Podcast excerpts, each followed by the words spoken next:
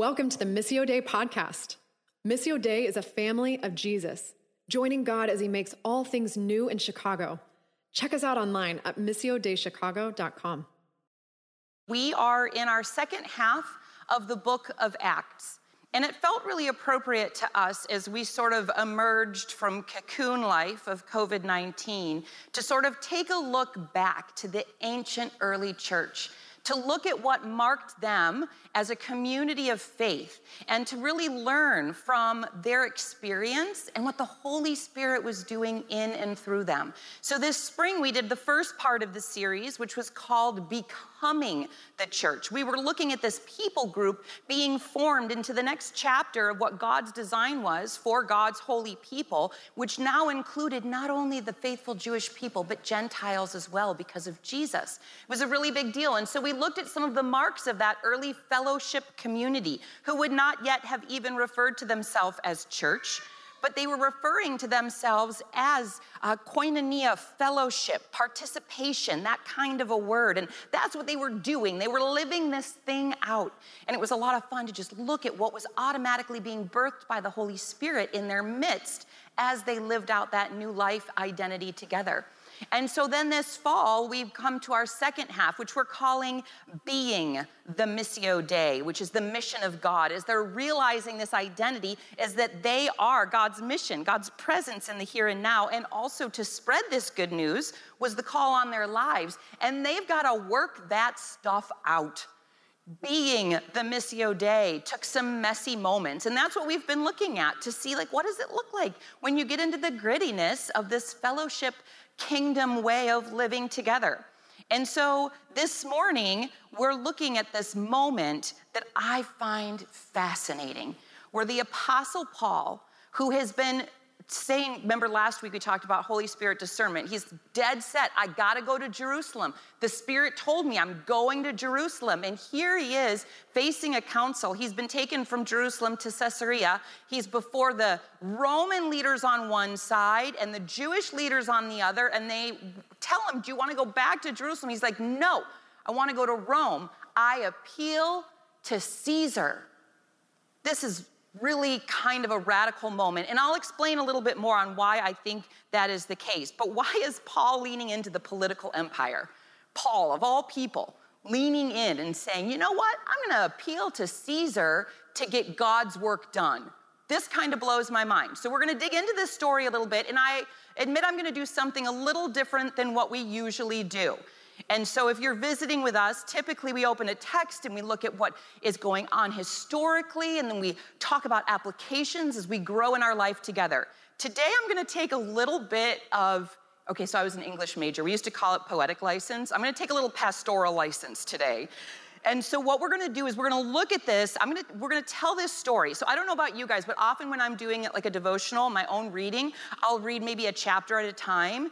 And sitting down and reading several of these chapters all in one sitting, the amount of action happening was really fascinating to me. And so I'm gonna start by telling the story of these couple of chapters so we can get a sense of, of the, the intensity of this moment.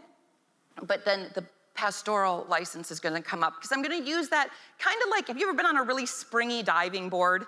I'm gonna get a little bounce from the story of Paul to get myself way over here for a cannonball in our culture today. That's my pastoral license, and I'm just owning it, and it will make sense as we go. But I don't usually do that. So give me a little, if you would give me a little lenience today. I think this is fascinating. And I've been sitting in this passage for weeks now, even with the other uh, ones that we've been preaching, just thinking that this moment just God put it so heavily on my heart that this is really strange as I am studying so much about the person of Paul. Okay, we'll get there. This kind of blows my mind. So remember, last week, Paul set on this path to Jerusalem, and even though the Spirit has warned him of what lie, lies ahead there, in 20, uh, chapter 20, verses 22 and 23, he says, And now I am bound by the Spirit to go to Jerusalem I don't know what awaits me except the Holy Spirit tells me that in city after city that jail and suffering lie ahead. And then last week we talked about Agabus who uh, had the gift of prophecy in 21:11 and he says that Jerusalem will involve being bound by the Jewish leaders and turned over to the Gentiles. Remember he took Paul's own belt to demonstrate here's what's coming. if you keep going. And Paul was like, I'm gonna keep going. God told me to go, Jesus told me to go to Jerusalem. So he went. So we overlap a little bit in our reading plan, but I wanna summarize the events as they happen in Jerusalem. In 2115 and following, they arrive and they are greeted warmly by James and the elders of the Jerusalem church. They're greeted warmly by the church, by the fellowship. They're together and they're like, Yay, Paul's here and they're greeted warmly. But the, the same group, James and the other Jerusalem elders, say, you know what, there's, there's gonna be a whole lot of Pillman paraphrasing happening today, but we're just gonna get the story going. They say, you know what, we're hearing, people are hearing confusing things about you, Paul. I know you're witnessing that the Holy Spirit is coming upon the Gentiles too, and we think that's awesome, but it's, we're having a little trouble with some of the Jewish people here because they think you've fallen away as a faithful Jew. It's, it's hurting your own testimony. We think you should go and do a purification ritual. And Paul was like, sure, if that's going to help to make sure that the Jews can hear my voice still, I will do this thing. So he goes to the temple and he goes through a purification ritual. Now, it's important to know in the entire Jewish law, the system that was put in place by Yahweh to the people of God, the nation of Israel, such purification rituals have 100% credibility to the Jewish people. When you've done your system of atonement or becoming right again with God in the system that God set up, you're good to go in the, in the mind of the Jewish people. So Paul goes through this purification ritual and uh, that, that would count as him being pure. But in 2127, some people rouse a mob up against him, which is not shocking at this point, right? Nobody's surprised yet. Paul kind of is going into synagogues right and left. Some people are getting upset with what he says, and mobs come. He, he knows the mob. But in this moment, I think uh, one of them had said that they thought that he had taken a Gentile with him for that purification, which wasn't the case. So the, the mob gathers on, on false pretense, a misunderstanding, let's call it. But here's the thing I think is amazing they not only kick him out of the temple, but they shut the gates. Paul has been kicked out of towns and kicked out of synagogues and driven off by mobs before. But I think there's something deeply symbolic in this moment that the gates of the temple are shut to Paul. There's a permanence in the symbolism of that moment. All this time, he's been traveling to synagogues. And in this moment, there's a group of Jews who are going to try to kill him. As they were trying to kill him, 2131, word reached the commander of the Roman regiment that all of Jerusalem was in an uproar. So now we've entered our two main players, right? A specific group of Jewish leaders who are plotting to kill Paul and a Roman commander. So here we got like, you know, church and state, but not empire and synagogue leaders together. And these become the players in this back and forth that feels a little bit like a ping pong game to me. So the commander hears about this, that all of Jerusalem was in an uproar. Now, Roman Empire taking over the world place by place. One of the things that's really important in their plan is to let people know that when we're here, you are living in a safe and effective government. Riots were a big no no. We saw that in Ephesus, right? Just the threat of the Romans finding out that you're doing this riotous thing and you do not want to be the one to cause an uproar. They wanted civil life to look like it was running smooth, right? Just so smooth. So, commander hears this, he's got to go. And we begin the back, the back and forth for Paul. To the commander, Paul politely speaks Greek, and then he turns and appeals to the Jewish people in Aramaic, their native tongue. The Jews still want him dead, but I want you to note in that that Paul is demonstrating um, a wisdom, uh, an ability to know who it is he's speaking to and to speak to them respectfully in a way that that will um, show that he has understanding of their ways. That's, that little fact is important. So the mob still wants him dead. So the commander's like, I've got an idea. I'm going to beat a confession out of him. He goes to have Paul flogged until he says, until Paul says why it is that this mob wants him dead. This is not exactly the best technique, but I don't think it's the only time we've heard of misuse of violence in order to try to get a confession. But that's what the commander goes to do. And Paul says, You can't do that. I've got a little ace up my sleeve. I'm a Roman citizen, and you can't beat me without a trial or a verdict to say what I did wrong. And the commander's all, uh oh, I did not know that about you. And so that was an ace up his sleeve. It really was. So this is something I find fascinating. In order to figure out what to do, the commander side Team Roman Empire convenes the Jewish High Council side synagogue. Where does that authority? Do you guys see like an authority question mark coming up here? Who can? Mob wants him dead, so the commander beats him. Commander wants to understand, so he convenes a Jewish council. I don't know. I just feel there's a little like ping pongy strangeness going on. Weird relationship. Anyway, so in 23 2, Ananias the high priest commanded those close to Paul to slap him on the mouth. That was like, you're doing blasphemy, so like, shut that mouth, slap it. Um, but Paul calls him a hypocrite, calls him out, really like firm words. But when he finds out he's the high priest, he apologizes. Again, I want you to note Paul's reading of a room and figuring out what the right, oh, he quotes scripture. I, I did not know you were the high priest. Scripture says I should not speak that way to those who are in authority uh, in, in the temple. And he apologized. He changes tactics just like that.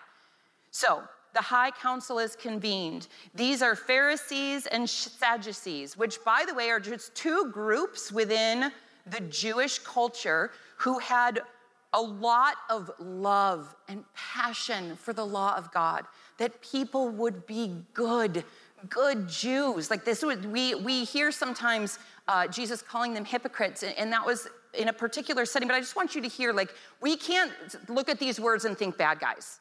It, it, these are zealous people who loved the law. But these two groups had one point of pretty serious differentiation. The two groups disagree about the resurrection of the dead. And so Paul pivots when he finds out and is like, I know how to get a little, make this work for my situation. And he throw, throws a bomb into the middle to divide the council. I have an example of what this might look like in our world. My mom is a part of an ecumenical Bible study. What that means is you, Christians, Protestants, different denominations of Protestants, along with Catholics. These women in this small town in northern Michigan are wonderful. So I'm, I'm not, like, this is not a knock on them. They are a beautiful community of faith who get together and do Bible studies. But every now and then, someone brings up Mary, praying to the Virgin Mother. And like these women cannot move forward. And it's like because they care so passionately. And that's a good thing. If you know if you know anything about uh, that whole story if you don't it's okay. Just know that there's like certain things that mom knows is that uh-oh if we're going to try to resolve this we are faithful followers of jesus. There's this one point that we don't totally get each other and we care passionately about it and then they come back together the next week and they love each other and they drink coffee and they check in on each other and it's awesome. So they can get to, along together. But just think of that moment. Think of that Bible study, these women who love each other and love the Lord. And every now and then it's like we just can't go there peacefully. That's the resurrection of the dead for this group of people who are 100% united in their anti Paul moment but he sees this, he reads the room and he's like, I know how to do a little distraction technique here. And he throws in something about resurrection of the dead. Fight breaks out. I kind of in my mind see Paul like sneaking out the side door there. So, but it's not exactly how it happened. The commander actually has to rescue him, and he gets him out to save Paul because he knows he's a Roman citizen now. And so he, he can't have something bad happen to him in his protection. 2311, that night the Lord appears to Paul and says, Be encouraged, Paul. Just as you have been a witness to me here in Jerusalem, you must preach the good news in Rome as well. Up to this point, Paul knows Jerusalem's the destination. That's where I'm supposed to go. He just got a word from the Lord. Okay, here we go. We're going to Rome. I'm going to go to Rome. Jews make a plot to kill Paul via ambush. And they, in fact, make a vow to fast until he is dead. That is their resolve, which I'm thinking they didn't do but we'll get to that in a minute. But they make a plan, and it, it here's what I want you to see. Okay, so when we say, when they say like the, the Jews had a plot, this is a specific group. So when we're referring to this, this toxic group, you guys, they know what they're doing is wrong. It's against their own law. That's why they have to sneak to do it. So, this particular group that we're talking about has turned their passion for something against the law that they stand so firmly about, that they're so zealous about, that they would even go against that and do a sneaky thing. So this this is a group that tweaked to tweaked to toxic is what I would say. This specific group, right? Ambush. Paul's nephew finds out about it. We're not sure how, but he tells the commander. And so now Rome is going to protect Paul from his people, from his faith group. And this gets elevated because the commander now has to get, turn and he has to get centurions and he has 200 soldiers. 200 soldiers to escort Paul safely through this ambush. And he goes to Caesarea because that he needs to go to Governor Felix. So that's where Paul was um, moved when, when Kristen's reading here. He stays in Herod's palace or Herod's headquarters. The translations are different. I, we don't know, like, this doesn't sound like a common prison, right? He probably has some kind of apartment or dwelling within the protection of Herod's palace or headquarters. And this is where he stays. It doesn't mean favor, I think it means like protection. Like you just, you're a Roman citizen. Like we have to protect you from those people. So I think that that's what we're hearing in the fact that he gets an apartment there. And after five days, Ananias the high priest comes with elders and a lawyer, and the verdict is postponed for two years. Two years. Where were you two years ago? Around here, we were just getting together our feedback group to try to figure out how we were going to adjust after a season of change, what maybe we would be looking for in a new pastoral staff. We were hearing where we were headed. The coronavirus, COVID 19, first reported cases to the World Health Organization in China had not yet even happened for two more months. Two years. Go back to where you were two years ago, and now think of Paul hanging out. No official charges against him. Nobody's brought a charge that's stuck. This verdict on even what to do with this man is just up in the air for two years. October 2019, folks, that is a long time. It feels like a lifetime ago. So time passes. He's at Herod's palace. We pick back up in chapter 24, verse 27. After two years went by this way, Felix was succeeded by Porcius Festus. Okay, so the governor's even changed. Now we have like a new political group coming through. But and because Felix wanted to gain favor with the Jewish people, he left Paul in prison.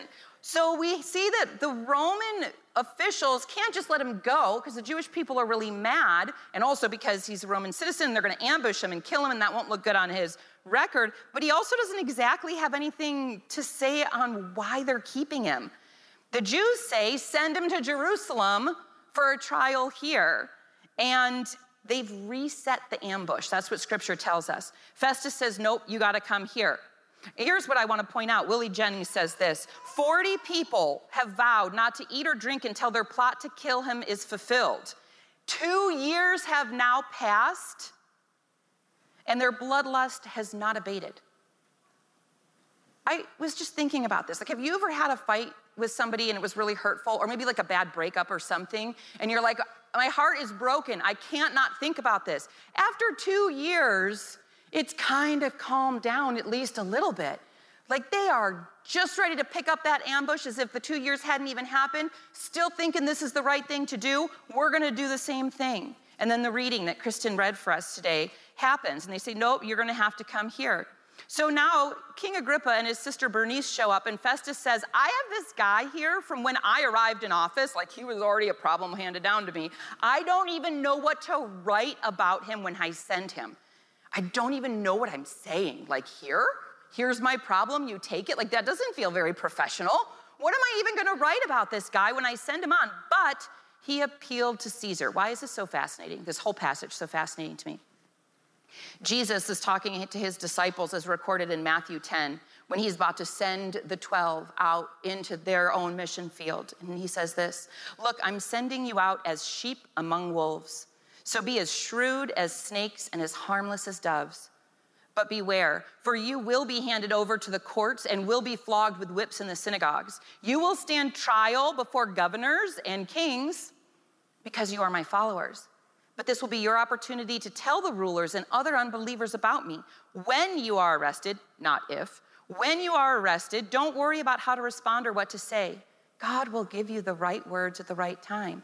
For it is not you who will be speaking, It is the Spirit of your Father speaking through you. What soothing words that Paul really seems to have heard and taken to heart.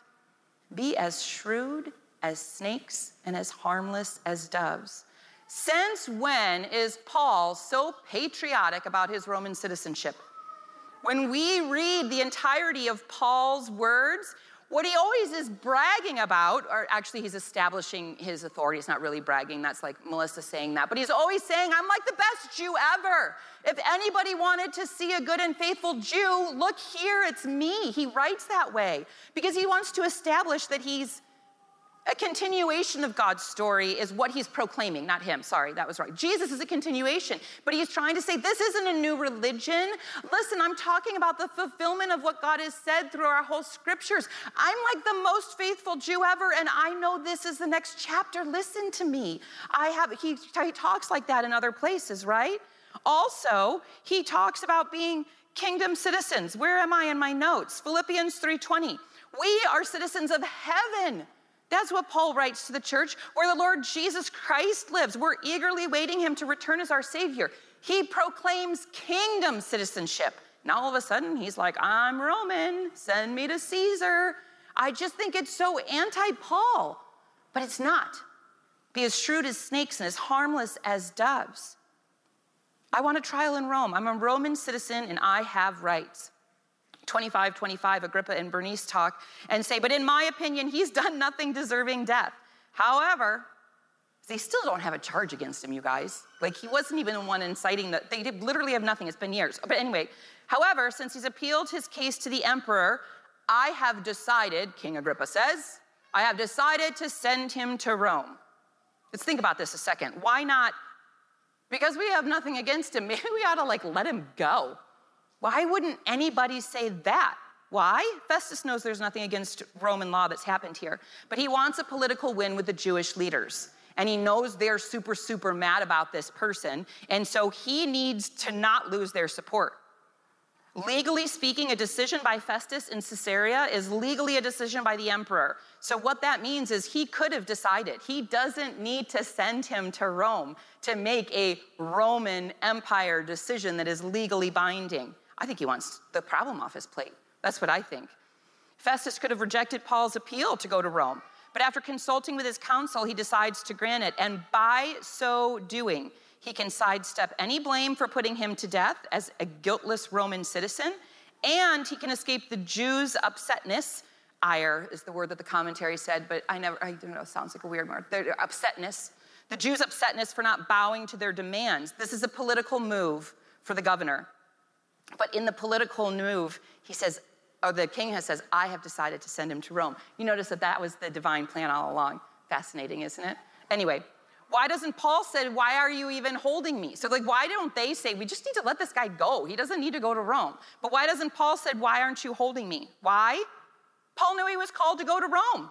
All of a sudden, here's an opportunity to get safe passage to Rome.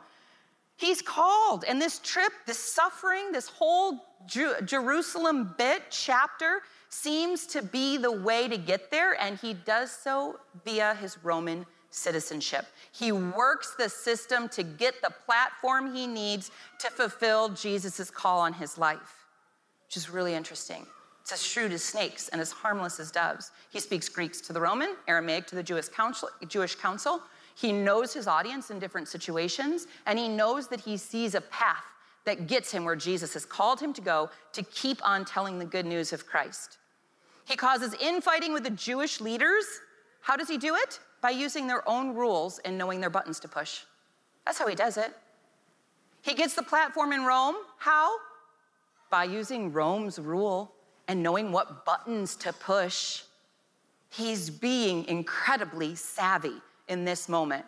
So, as we observe this ping pong between the, the, this group of Jews and Rome, where are James and the other elders of the church? You guys, they've been gone this whole time. We don't know. They may have visited him while he was in that apartment to help provide his needs, but like they, they're not players in the ping pong match. Do you see that? Their names haven't come up since they greeted him warmly. So this is really interesting. This is the situation where Paul finds himself in. All right, I'm here, ping pong between Jews and Rome, and he needs to figure out how to use a situation to gain the platform he needs to stay true to the call Jesus put on his life. In 2630, then the king, the governor, Bernice, and all the others stood up and left. As they went out, they talked it over and agreed this man hasn't done anything to deserve death or even imprisonment. And Agrippa said to Festus, He could have been set free if he hadn't appealed to Caesar. And I think Paul knew that. I think that Paul knew exactly what he was doing. This is where I use this a little bit as a springboard. I found this fascinating because I've been studying a lot about Paul and his whole corpus, the whole kingdom citizenship thing, all of his heart for that. And I know that he's not a fan, a cheerleader for the Roman Empire. So this moment was really fascinating. So I'm going to use this to do my little springboard cannonball into another example, which I still is linked, so give me time.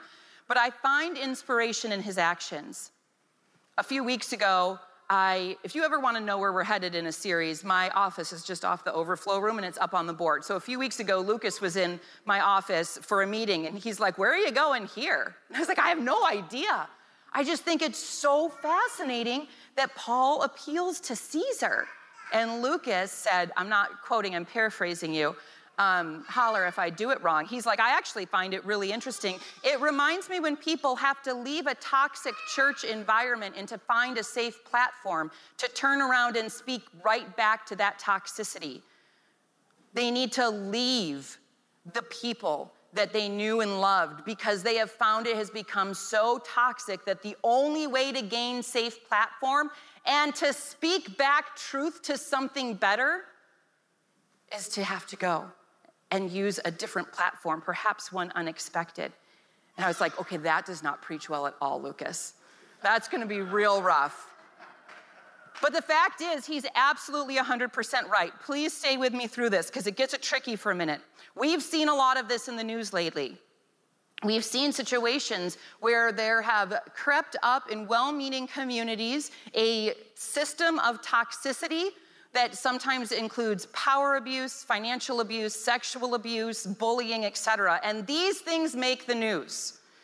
And they make the news because somebody had to finally say this culture isn't safe and it's not changing. And they had to go somewhere else and be so brave to speak back, not because they were trying to do damage, but because they were trying to rescue Christ's church from herself. They are brave people who find a platform to speak back because they know a better way, a different way to be the people of God. And we've seen it in the news lately. I know some people who have done that brave work. It's awful. If you know of a situation, like pray for the people who are brave to do the move that Paul had to do here. Now, a quick note I think I said this earlier, but I want to be really clear. I am not in this analogy saying that the Jewish people are toxic. I'm talking about the group who chose to ambush and go against their own, their own beliefs right? Isn't that what we're seeing in the news when things are going wrong in church? Like these are these are cultures that have formed that go against the beliefs of a Christian, but cultures have have gone awry. And so that's what I'm talking about when things are toxic. It's, it's not all of these people. Some just like some churches are not toxic, right? It's not all the time, but some are. And they go against the way of Jesus. Ministry leaders, we've seen this recently. I'm not going to name them because that's uncool. But we've seen some in the news, be happy to talk about it and be honest. Some ministry leaders, some uh, uh, denominations who are making really important decisions right now about how to handle some uh, abuse allegations, some churches, all of this celebrity pastor things where things can sometimes go wrong. What does it look like to honor the people who speak out against it and the ones who stay to do the hard work of getting us back to something better as the church? Because that's that's the good stuff of what's happening there. Yes, it's hard work to face toxicity and to acknowledge and confess and repent of abuse that's been allowed that was perhaps unknown but was somehow allowed but like the people who stay and repent and go after something different it's hard work and i honor those who are staying to do it okay so what am i talking about today because wow that's a weird place to go what of us today? So here's what I would tell you guys. I think there have been a lot of things. I'm in, I'm just finishing my fourth year at seminary, and there's been a lot of beautiful things that have happened and come out of my time there. I'm so thankful for the opportunity. One very unexpected thing is my passion that has just lit up for what the seminary people would call ecclesiology, whatever. What that means is the importance of the body of the church to the heart of God. Not just like this is a good something we should do, but like what is the deep spiritual truth that happens around our gathering? I love this. So, the fancy word ecclesiology, like the depth, the beauty of this thing called church. My passion is off the charts for it. It is far more than a community social thing, right? A social club could do that. We're talking about the power and presence of God in our midst, us as the living witness to what Christ has done and how it changes lives. There's something really huge. And the reason I bring this up is because it matters a lot. Because we can't do this without us. This doesn't work without us, all of us. I love it. All of us, the people of God gathered to glorify Jesus and expectant of the Holy Spirit. Something spiritual and ancient and holy happens here, and the gates of hell cannot prevail against it. That's Matthew 16. So, in light of the situations that Lucas and I were talking about that day, plus more, right? I mean, my off the charts mad was uh, Jesus flags at the Capitol. I won't go there now, but like I couldn't even see straight. I couldn't understand uh, the examples that are making the news. And I'm not just talking about Christianity Today news, I'm talking about Chicago Tribune news. Like the world is watching to see what Christianity is about. And sometimes the stuff that makes it to the papers isn't the pretty stuff. The really loving little communities don't always get reported on by the Tribune. It's true, okay? But we see this, and it's really important. I'm seeing two trends that I think could very easily undermine our witness as the holy church of Christ. And I want to bring these up today. You might be like, well, Melissa, these aren't for us. Like, we are the ones here. Bless you. I know that. I love it. But if you're in positions anywhere like mine, which means that you have friends who are Christians and working through the same newsreels that we're all working through, if you have friends, I feel like there are often two different things that I'm seeing a lot of, and I want to equip us as a community of believers for when these conversations happen so that we can speak to the beauty of the ecclesia, the, the, the ecclesiology, the, the church, the beauty of this messy, gritty thing that we get to do. And so I'm not calling you all out at all. I'm hoping to equip us. That's what the Cannonball Springboard was for, to equip us for these conversations so that we can talk about why this matters. So here are two themes I'm hearing a lot of in our current cultural moment. Number one, this is an almost direct quote from just a couple of weeks ago. I love Jesus, but I can't really get behind religious institutions right now. Well, when you say it that way, it doesn't sound all that much fun to me either. But it's true, and it's really coming from a place of deep hurt and deep disillusionment with how things should be and what the news says they are. There's real hurt there. There's real hurt, and I understand that. We see these messes and we say, I don't think that's just not the way it's supposed to be. So I can't get behind this right now, but I love Jesus. I'm gonna love Jesus on my own. Well, yes, love Jesus, of course, like that's lovely, but there's something so much deeper. And if we, as the people of God, can't see what's wrong, then how do we participate in showing something better, of living something better? If you've got that passion for how that thing was so wrong, take that beauty that you see.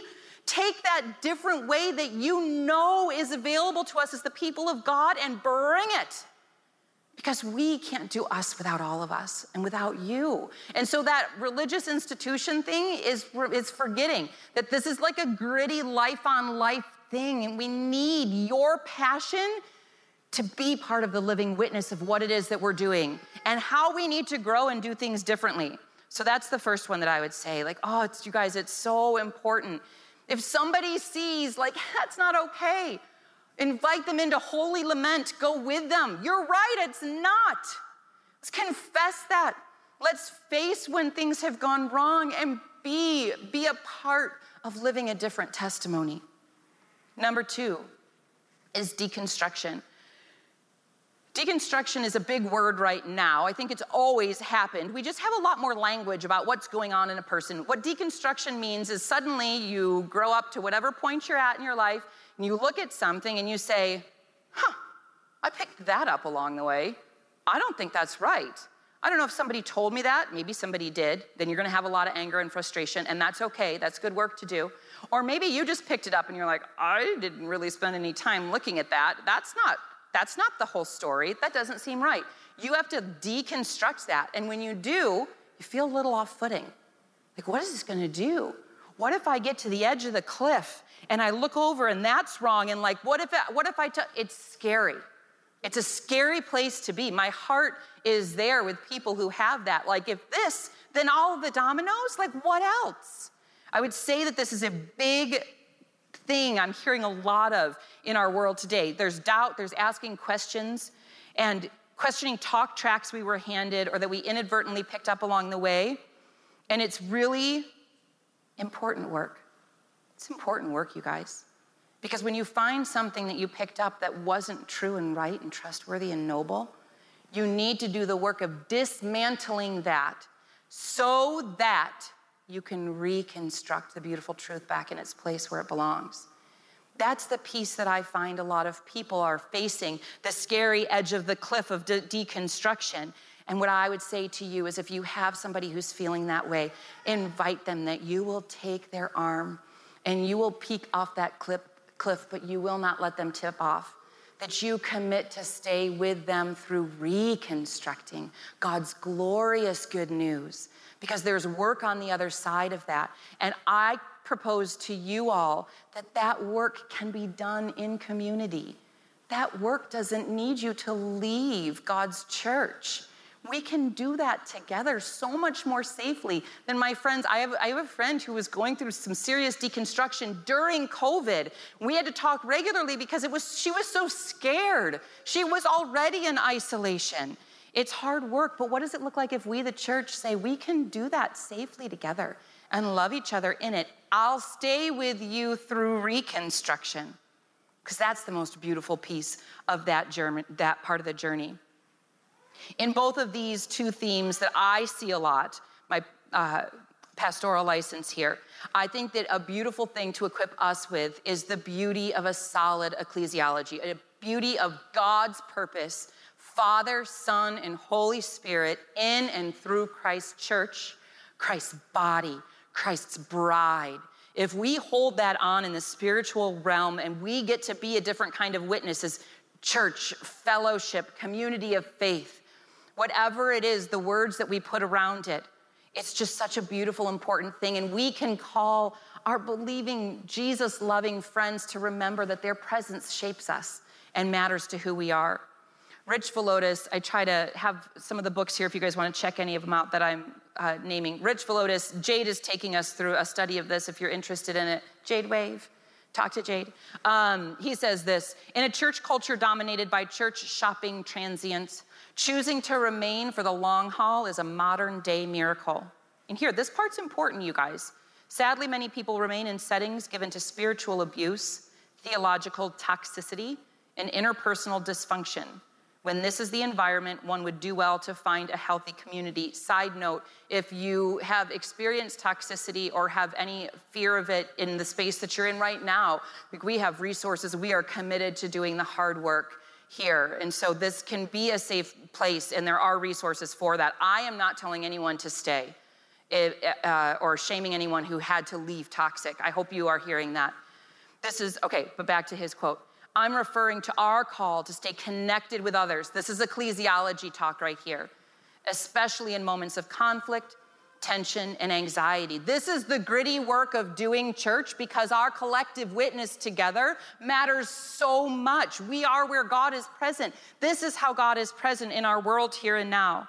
One of my favorites, uh, Beth Felker Jones, that practicing Christian doctrine, I paraphrase her whole thing on, bless you, on ecclesiology by saying, Do not give up on the holy witness of the living, the living witness of the holy broken church. I'm gonna do that again. Do not give up on the living, embodied witness of the holy, God is here, broken, so are we, church Because without it, how can we testify to the grace of God?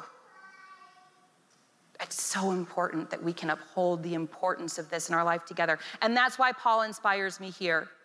When we see someone need to leave a toxic situation in order to find a platform to continue speaking God's fuller truth, that's what we're talking about. Wait, this isn't okay. Not only am I not safe, if you're ever not safe, like, psh, but not only that, but like, this isn't what God intended. This isn't okay. The church needs to confess, lament, repent, do these things. Be- so she, as the bride of Christ, can be something different. When we see someone doing that for fuller truth, even pointed back at that toxic situation, that's like Paul. He's doing whatever it takes to prophetically speak into God's intended plan, bold in the face of unhealth or untruth, so that the message of Jesus continues. That's what Paul is doing. He's doing what it takes to continue God's speaking, God's design for the community, the koinonia fellowship. Paul's message of faithfulness would not give up on the message of truth that he had, even in the face of danger and toxicity and threats to his life. He did not give up. He did what he needed to do. As shrewd as a snake and as gentle as a dove, he navigated through those waters, finding his, uh, his platforms where he could use them to speak to something greater, because he knew it. He had tasted it. He had been part of this koinonia, messy fellowship, and he'd seen those marks we talked about in the early church. He'd lived that. He knew about it. Marked by things we talked about in our last series devotion to Christ, devotion to one another, seeking God's shalom and thriving for everyone. That's what we get to be a part of. It's amazing, messy, gritty, holy work, church. And that's what Paul is doing, whatever it takes to keep on talking and calling us to that, a greater reality for the people of God. Do not grow weary of doing good. Galatians 6 9. Paul wouldn't give up on the living witness of the holy, broken people of God, and that is who we are. Can we join him in our own commitment to the fullness of what we can be, what God intends to demonstrate to the world? And God empowers us to demonstrate this to the world through the Holy Spirit with Christ as our source and as our head. It's a beautiful thing. That's why Jesus is worthy of all of our praise and adoration and worship, because we are trusting that we are being Christ's church and it is in His name that we gather. Justo Gonzalez, also in the book pile here, says this We live in times that require both a holy impatience and pain and a holy patience in order to persevere even when it seems like there's no end in sight. Remembering that our battle is not against flesh and blood, but of the powers and principalities of darkness, but the power of hell cannot prevail against Christ's church. That's a promise. It's an ironclad promise. I'm going to close us in a minute with a prayer, but first I want to read this. You know, I think about Paul hanging out in that apartment for two years without even being told why he's there. I mean, he knows, but um, with no, no uh, not verdict, what's it called? Uh, claim against him, and just waiting and trying to think, like, what, what is the plan? Like, wouldn't you think that sometimes you get a little antsy? I've been antsy over the last two years. Have any of you? Like, just think about that long suffering and then think about what he wrote to the churches in Rome in chapter 5. I'm going to read 3 through 5. We can rejoice too when we run into problems and trials I think he has a lot of street cred to be writing this passage. We can rejoice too when we run into problems and trials, for we know that they help us develop endurance. And endurance develops strength of character. And character strengthens our confident hope of salvation. And this hope will not lead to disappointment.